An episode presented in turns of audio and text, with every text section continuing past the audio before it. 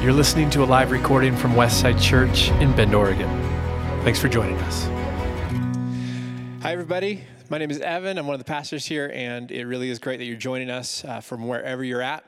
Today, I have the privilege of actually wrapping up our series on the miracles of Jesus. We've been walking through the Gospels, looking at each of the, the miracles uh, that he performed.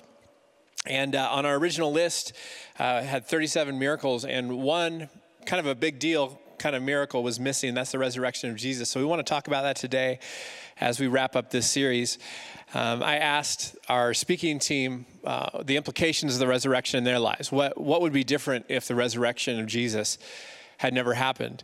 And uh, Steve, Pastor Steve, answered, I would like to know who's been speaking to me all these years if the resurrection of Jesus never happened. Uh, and the implications of the resurrection cannot be overstated when we talk about our faith as a people of God, as Christians. And so we want to dive into this today. You can go to Luke chapter 24 if you have a Bible. We'll also put it up on the screen. Uh, as we begin, I, I want to read a, a, quote from our friend AJ Swoboda in his book, Glorious Dark. Um, he writes this about the resurrection. He says, For just one moment, imagine that the resurrection of Jesus actually happened. Imagine that there really was a dead heart that started beating again. Imagine that Jesus walked into death only to turn around and re enter life. Imagine what that would mean. How would that change things? If the resurrection of Jesus actually happened, then really just about anything is possible, isn't it? You know, I've noticed this about the miracles as we've uh, looked at each one of them, um, that the ones where I can relate personally to the miracle that's happening have a lot more meaning. Uh, for instance, as a dad, uh, when we hear a story in the scriptures of, of a father coming to Jesus desperate because his daughter is sick and dying, um, that resonates with me. I can imagine what it would be like uh, to have one of my children. Um, in, in that situation where I'm just so desperate. As a dad, it, it resonates. I'm sure uh, for those who, who can't see, when, when we talk about the, the blind receiving sight or those who can't hear, the deaf uh, being able to hear again, it, it brings such deeper meaning when we can empathize with the miracle. And when we talk about the resurrection of Jesus, we can all empathize because in this life, nobody makes it out alive. And so we all have a reason to look at the resurrection and examine the resurrection and hopefully find our hope and our sense of peace for this world in the promise of the resurrection. So let's look at this today. Luke chapter 24. Very early that Sunday morning, the women uh, made their way to the tomb carrying spices that they had prepared. Among them were Mary Magdalene, Joanna, and Mary, Jesus' mother. Arriving at the tomb, they discovered that the huge stone covering the entrance had been rolled aside. So they went in to look, but the tomb was empty. The body of Jesus was gone. They stood there, stunned and perplexed, and suddenly two men in dazzling white robes shining like lightning, appeared above them. Terrified, the women fell to the ground on their faces. The men in white said to them, Why would you look for the living one in a tomb? He is not here, he has risen. Have you forgotten what was said to you while he was still in Galilee? The Son of Man is destined to be handed over to sinful men, to be nailed to a cross, and on the third day he will rise again. And all at once they remembered his words. Leaving the tomb, they went to break the news to the eleven, this would be the other disciples, and to all the others of what they had seen and heard. And when the disciples heard the testimony of the women, it made no sense, and they were unable to believe what they had heard. But Peter jumped up and ran the entire distance to the tomb to see for himself, and stooping down, he looked inside and discovered it was empty. There was only a linen sheet lying there, and staggered by this, he walked away, wondering what it meant. I think if you've been a follower of Jesus for any length of time, um, Peter's sentiment is probably yours. That when we consider the gospel, when we consider what Jesus did, when we consider the claims of the resurrection, we wonder what it all means.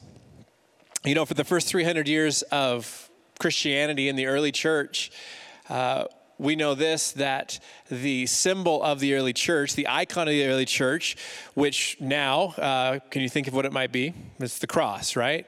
Uh, every church in America, across the world, um, you'll see the cross up on steeples and on walls. We even built one and put it in the atrium for our sacred spaces. The icon of the church today is the cross. This wasn't always the case. For the first 300 years before Constantine made Christianity the official religion of the Roman Empire, uh, we know this from early Christian graves that the symbol of the early church, the icon, wasn't a representation of the death of Christ on the cross, it was a representation of the empty tomb. You see, for the early church in the Roman Empire, uh, revolutionaries, religious figures killed by the Roman Empire on a cross was kind of common. There are a dime a dozen people that would, that would come up against you know the, the, the authority of the state and be murdered for it on a cross. That was normal. What was not normal what was wonderful and amazing and miraculous was that that person would come back. And so the resurrection was the focal point of the early church as they would gather in the first few hundred years and you know for these people uh, everyday life was pretty bleak everyday life was, was, was rough. It was difficult. They were under persecution. They were constantly being, um, you know, uh, run out of their homes and out of their businesses. And, and so when they would gather as churches, by the way, in homes, we didn't have these beautiful buildings for a long time. For the first many, many centuries, people would gather in homes for church, and they would gather with the hope of the resurrection at the center of their gathering. Uh, Pastor Bo talked about last week how, how communion um, looked a lot like a meal shared among friends. That the bleak, somber, sad part of their week was not when they came to church. It was quite the opposite, that they would come to church to celebrate what happened that Sunday morning when Jesus walked out of the tomb.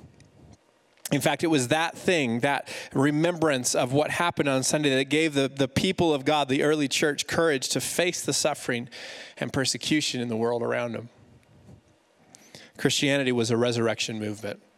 And I'll tell you what, in 2020, I don't know any time in my lifetime where we've needed the church to be a resurrection movement more than now. That we would come around and center around and become a people obsessed with remembering what happened on Sunday.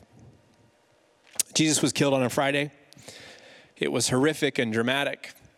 Crowds were there watching. His mother and disciples were present. The unthinkable happened. Christ was crucified.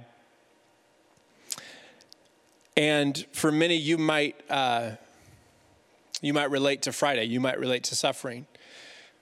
Maybe you've walked through uh, a deep sorrow, deep grief in your life. Uh, maybe your health is failing. Maybe uh, you've lost a child or someone that you loved has abandoned you. You know what Friday feels like. And I've noticed this that the Fridays of our lives, those moments of intense trauma, are actually moments when people many times will rally around us. Uh, Fridays are those days when people set up GoFundMe's for you uh, because your kid is sick or because some horrible trauma has happened. Fridays are the moment when everyone notices what you're going through. It's when uh, the diagnosis hits, it's when you encounter the failure, it's when you lose the career. People rally around you. And in these times, a lot of times, uh, and we do this at funerals and we do this when people are walking through grief, we quote the scripture that God is near to the brokenhearted. And aren't you glad that's true?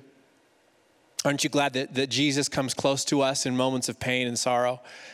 Um, after all, there's, there's no one more broken than Jesus on the cross. And that means in those moments, those Fridays, when the pain is, is the most fresh, we know that Jesus is close to us. I remember uh, at 16 years old, um, out here on Highway 20, I, uh, I was driving in my car. Uh, I just got my license and I, I failed to navigate a curve, uh, caught the gravel, and my car rolled three times. And I remember in those split seconds as the car was rolling, just, just saying this prayer in my mind Jesus, don't let me die. And I think that the truth is that right when our, our tires leave the pavement, so to speak, and literally, uh, we feel the closeness of Jesus and the intensity of the moment. But then comes Saturday. After Jesus was killed and, and put in a tomb on Friday, uh, Saturday happened. And for an entire day, God Himself was lying cold and dead in a grave. Saturday, his friends scattered because he was gone. Everyone was unsure of what was next. And Saturday is the moment when your pain is old news to everybody else. It's when the world moves on and assumes you're going to be okay, but you are still sitting in a place of grief and sorrow and pain and trouble. God is silent, doubts creep in, there's no end in sight. You know, through uh, this pandemic and the shutdowns, and um, we talk a lot about this phrase of what is the new normal? What's the new normal like? And the truth is, I think for many, um, especially as, as Steve just mentioned, that we found out schools won't be opening in person and the pressure that puts on families. We we come to this place where we realize like the new normal kind of stinks. We can put a, a, a, really hopeful spin on it, but the truth is, for many, the new normal right now is something that is um, difficult and lonely and isolating. This is what Saturday feels like. This is the day when Jesus lies dead in the tomb. And the Bible is filled with these stories. You know, it's, it's in the Old Testament, it's David in a cave uh, hiding from King Saul. It's Elijah hiding in a cave from King Ahab. There's a lot of caves and kings in the Old Testament. It was kind of their thing. It's the Israelites wandering in the desert for decades. It's Jonah in the fish. It's Peter in prison. It's John exiled on the island. Most of the time, it's not filled with hope. It's cold and it's dark and it's seemingly hopeless. You know, Jesus could have skipped over Saturday, and this is this is interesting. I know prophetically, and because of prophecies that happen in the Old Testament, and all the the uh, significance of symbolism and all these things, three days was an important piece of this miracle of the resurrection of Jesus. I get that. But man, for the sake of the disciples, for the sake of, of these women that love Jesus so much, uh, it would have been really cool if he had skipped over Saturday. Friday night, he's dead. They put him in the tomb, and just like that, Saturday morning, I'm back, baby. But actually, the miracle goes through an entire day of silence, doubt, and uncertainty. Interesting, isn't it, that he built in a day of hopelessness right in the middle of the miracle. And uh, you know, I don't, I don't know exactly all the reasons theologically for the existence of this day of hopelessness in the middle of the miracle, but I know this that for anyone who has felt hopeless, for anyone who has felt uncertain or like God refuses to show up, Saturday is for you. Saturday tells me that if Jesus lay cold and dead uh, and un- giving the, the disciples an uncertain future for an entire day in the middle of a miracle, it means that hopelessness is a legitimate part of a miracle of resurrection. And for all those who grieve, all those who feel hopeless, all those who don't know what tomorrow might hold, uh, I find promise and hope in this today that maybe, just maybe, our hopelessness is actually part of the miracle of resurrection. I'm as puzzled as Peter, but I believe this Jesus' resurrection means the hopelessness of Saturday had an expiration date. Death didn't fi- have the final word, and it still doesn't for us. And it means this that hell is something that can be walked through. Have you had one of those days? Is today one of those days where you wake up and it feels like all hell is bearing down on you, all hell is breaking loose, all hell is, you know, use whatever cliche phrase you want, but hell is present in your life, in your marriage, in your family, in your job. Jesus shows us that hell is something that can be walked through on your worst day hell can be walked through. And the resurrection means anything can happen. Maybe you need to whisper that to yourself today, just even in your home church or wherever you're at. The, the resurrection means anything can happen. Anything can happen. Um, right now, I'm in seminary, and uh, we were talking in a class about the, the resurrection and, and what it means for us. And, and we talked about what if the resurrection wasn't a historical event? What if it was just a metaphorical one? Maybe it was an, uh, a, some kind of allegory told by the disciples, what would that mean for us? And I spoke up and I said, it means I, I really want a refund for seminary. And I want the last 20 years of my life back and I want a different career because listen, if the resurrection didn't actually happen, if Jesus never came back to life, if Jesus is still dead, I'm out. You can take away a lot of stories in the Bible. You can, you can uh, prove the, the things were, were fabricated or made up, and guess what? My faith is still going to be strong. You can't take away the resurrection from me and have me stay in my faith. Everything hinges on the resurrection of Jesus. Everything hinges on the fact that he was dead and now is alive. There is nothing more important in all of Scripture, in all of human history for me and my faith than this moment in Luke chapter 24 when Jesus walks out of the tomb.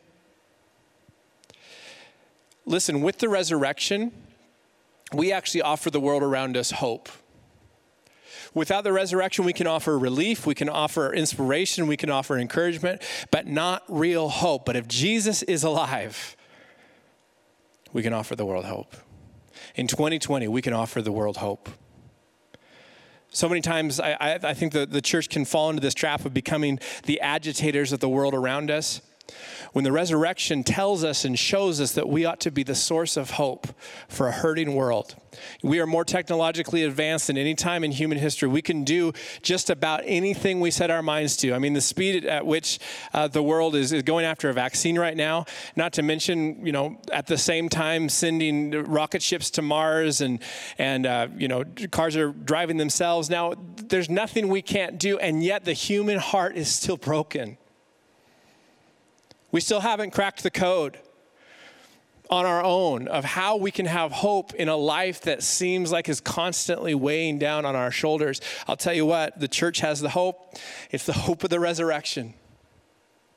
It's the hope we find in Sunday morning when Jesus walks out of that tomb. And this means it's going to be okay. Because in the trauma of Friday and the silence of Saturday, we feel the deep rumblings of life again. And if Jesus can't be contained in a tomb, we, as the resurrection people of God, cannot be contained either. A tomb couldn't do it, public opinion can't do it, economics can't do it, a virus can't do it. We are the resurrection people of God. The story continues in uh, Luke chapter 24, and um, we'll conclude with this in a moment. Verse 13, uh, after Jesus appears to the, the women at the tomb, it says later that Sunday, two of Jesus' disciples were walking from Jerusalem to Emmaus, a journey of about 17 miles. They were in the midst of a discussion about all the events of the last few days when Jesus walked up and accompanied them in their journey. They were unaware it was Jesus walking alongside them, for God prevented them from recognizing him. And Jesus said to them, You seem to be in a deep discussion about something. And check this out. He says, Why are you talking? What are you talking about? So sad and gloomy. Jesus shows up and begins to walk alongside these two disciples who, understandably, are, are heartbroken and so disappointed. In fact, in, in verse 21, these disciples respond to Jesus why they're so gloomy. They say, We thought he was the one. We thought we could put our hope in him. We thought that this was it. He was the real deal. But Friday he was killed, and, and, and Saturday came and he's still dead. And, and here we are, and we've heard these rumors, they said, that he's alive, but it's just unbelievable. And so we have these disciples walking alongside with the risen Jesus, unable to believe that it's possible, that he's alive. You know, I think if, if they had really believed the rumors that they had just heard, that Jesus had come back to life, they would have been looking for him everywhere. I wonder how often we fail to look for Jesus because we fail to believe in our hearts that he's really alive that it really happened. So let me whisper some news to you today. We've seen him. He's on the move. He's been showing up. If you think that, that during this time, um, all that's going on in the world is getting the best of the church and, and is kind of shutting us down and shutting us off. And I, I got to tell you, Jesus is still at work, and we've seen him move. We've seen him in the, in the parking lot and in the atrium and, and all across the, this country and the world as, as the church has mobilized in creative and innovative ways in, in the face of trouble. Jesus is on the move. He showed up, he's walked with us. And don't make the mistake on a Sunday of thinking we're still in Saturday. Because if Jesus is alive, anything can happen. Maybe He's with us now.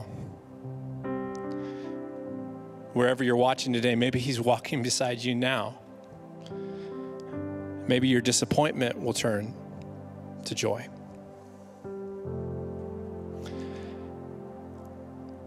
In Psalms 27, we read a, a psalm that David wrote in one of those caves.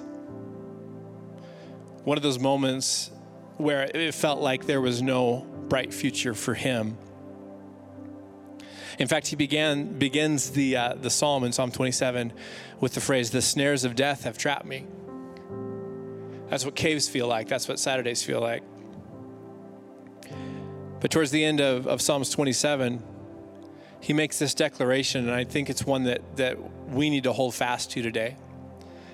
This needs to be um, our mantra, our motto today. He said, I believe that I shall look upon the goodness of the Lord in the land of the living. So wait for the Lord. Be strong, let your heart take courage. Wait for the Lord.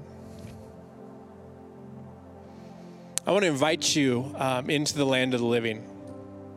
I want to invite you into Sunday. I want to invite you into this place where Jesus isn't dead in the tomb any longer, that he is alive and at work and moving and showing up and walking with you. Maybe you're a cynic. I am too. Cynics, we love to stay in the tomb even after it's empty.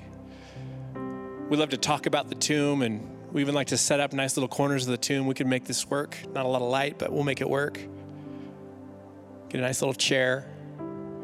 And now we're going to try to pull all the people we can into this tomb so we can talk about how rough and how difficult and how troubling everything is. Meanwhile, Jesus is on the outside saying, Come on, come on out into the land of the living, into the place where anything's possible, where miracles still happen and Jesus still walks among us. Come out into the land of the living. This is where his goodness is.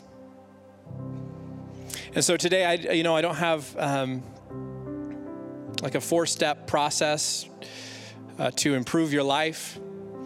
Um, I, I would like to have some more practical points of, of how you can internalize all this, but but the truth is today, I just want us to to be re-energized in the hope of the resurrection today, to remember who we are, to remember that, we gather around the resurrection. We don't gather around a building, we don't gather around uh, worship services with lights and a stage. We gather around the risen Jesus. Be reminded today, He's not contained and He's not dead. And so, Jesus, uh, we join you in the land of living today all across Central Oregon, all across the state and the country, and even the world, people watching from all over. Today, we, we join you in the land of the living. We have eyes open. We're looking out for you because we believe that you're alive. In every encounter we have, in every interaction, every Zoom call and, and FaceTime, Jesus, we're on the lookout for you to show up. Because if you're alive, anything can happen. And I, um, I don't want to let this moment pass, even from a distance, without um, offering the opportunity for you, if you've never put your faith and your hope in the resurrection of Jesus, if you've never prayed this prayer that, that you want to follow him and you want him to be in control of your life and you want to give your heart to him, place your hope in him, um, you can do that right now, wherever you're at. If you're in a home church, you can you can just whisper, "Jesus, I give my life to you." If you're watching alone or on your phone or just just whisper that simple prayer, "Jesus, I give my life to you." And I hope in your resurrection. I believe he's close. I believe that as we recognize his closeness, he's going to give us hope in the land of the living. You know, in a moment, we're going to um, continue in worship. Home churches, we're going to put up uh, some questions for discussion on the screen. Uh, you're welcome to pause when it gets to the questions and discuss, or, or you can continue on in worship with us. Um, but we want to allow Jesus to really minister to his church today. Uh, we want to allow his presence um, to spread out all across uh, uh, wherever we're watching and um, really do something that's, that's beyond technology and um, what we could do on our own. It's the presence of Jesus. And so we want to allow that to happen. So um, God bless you today. And um, I hope that you are inspired and filled with hope because of who Jesus is. He's alive and he's with us. God bless you.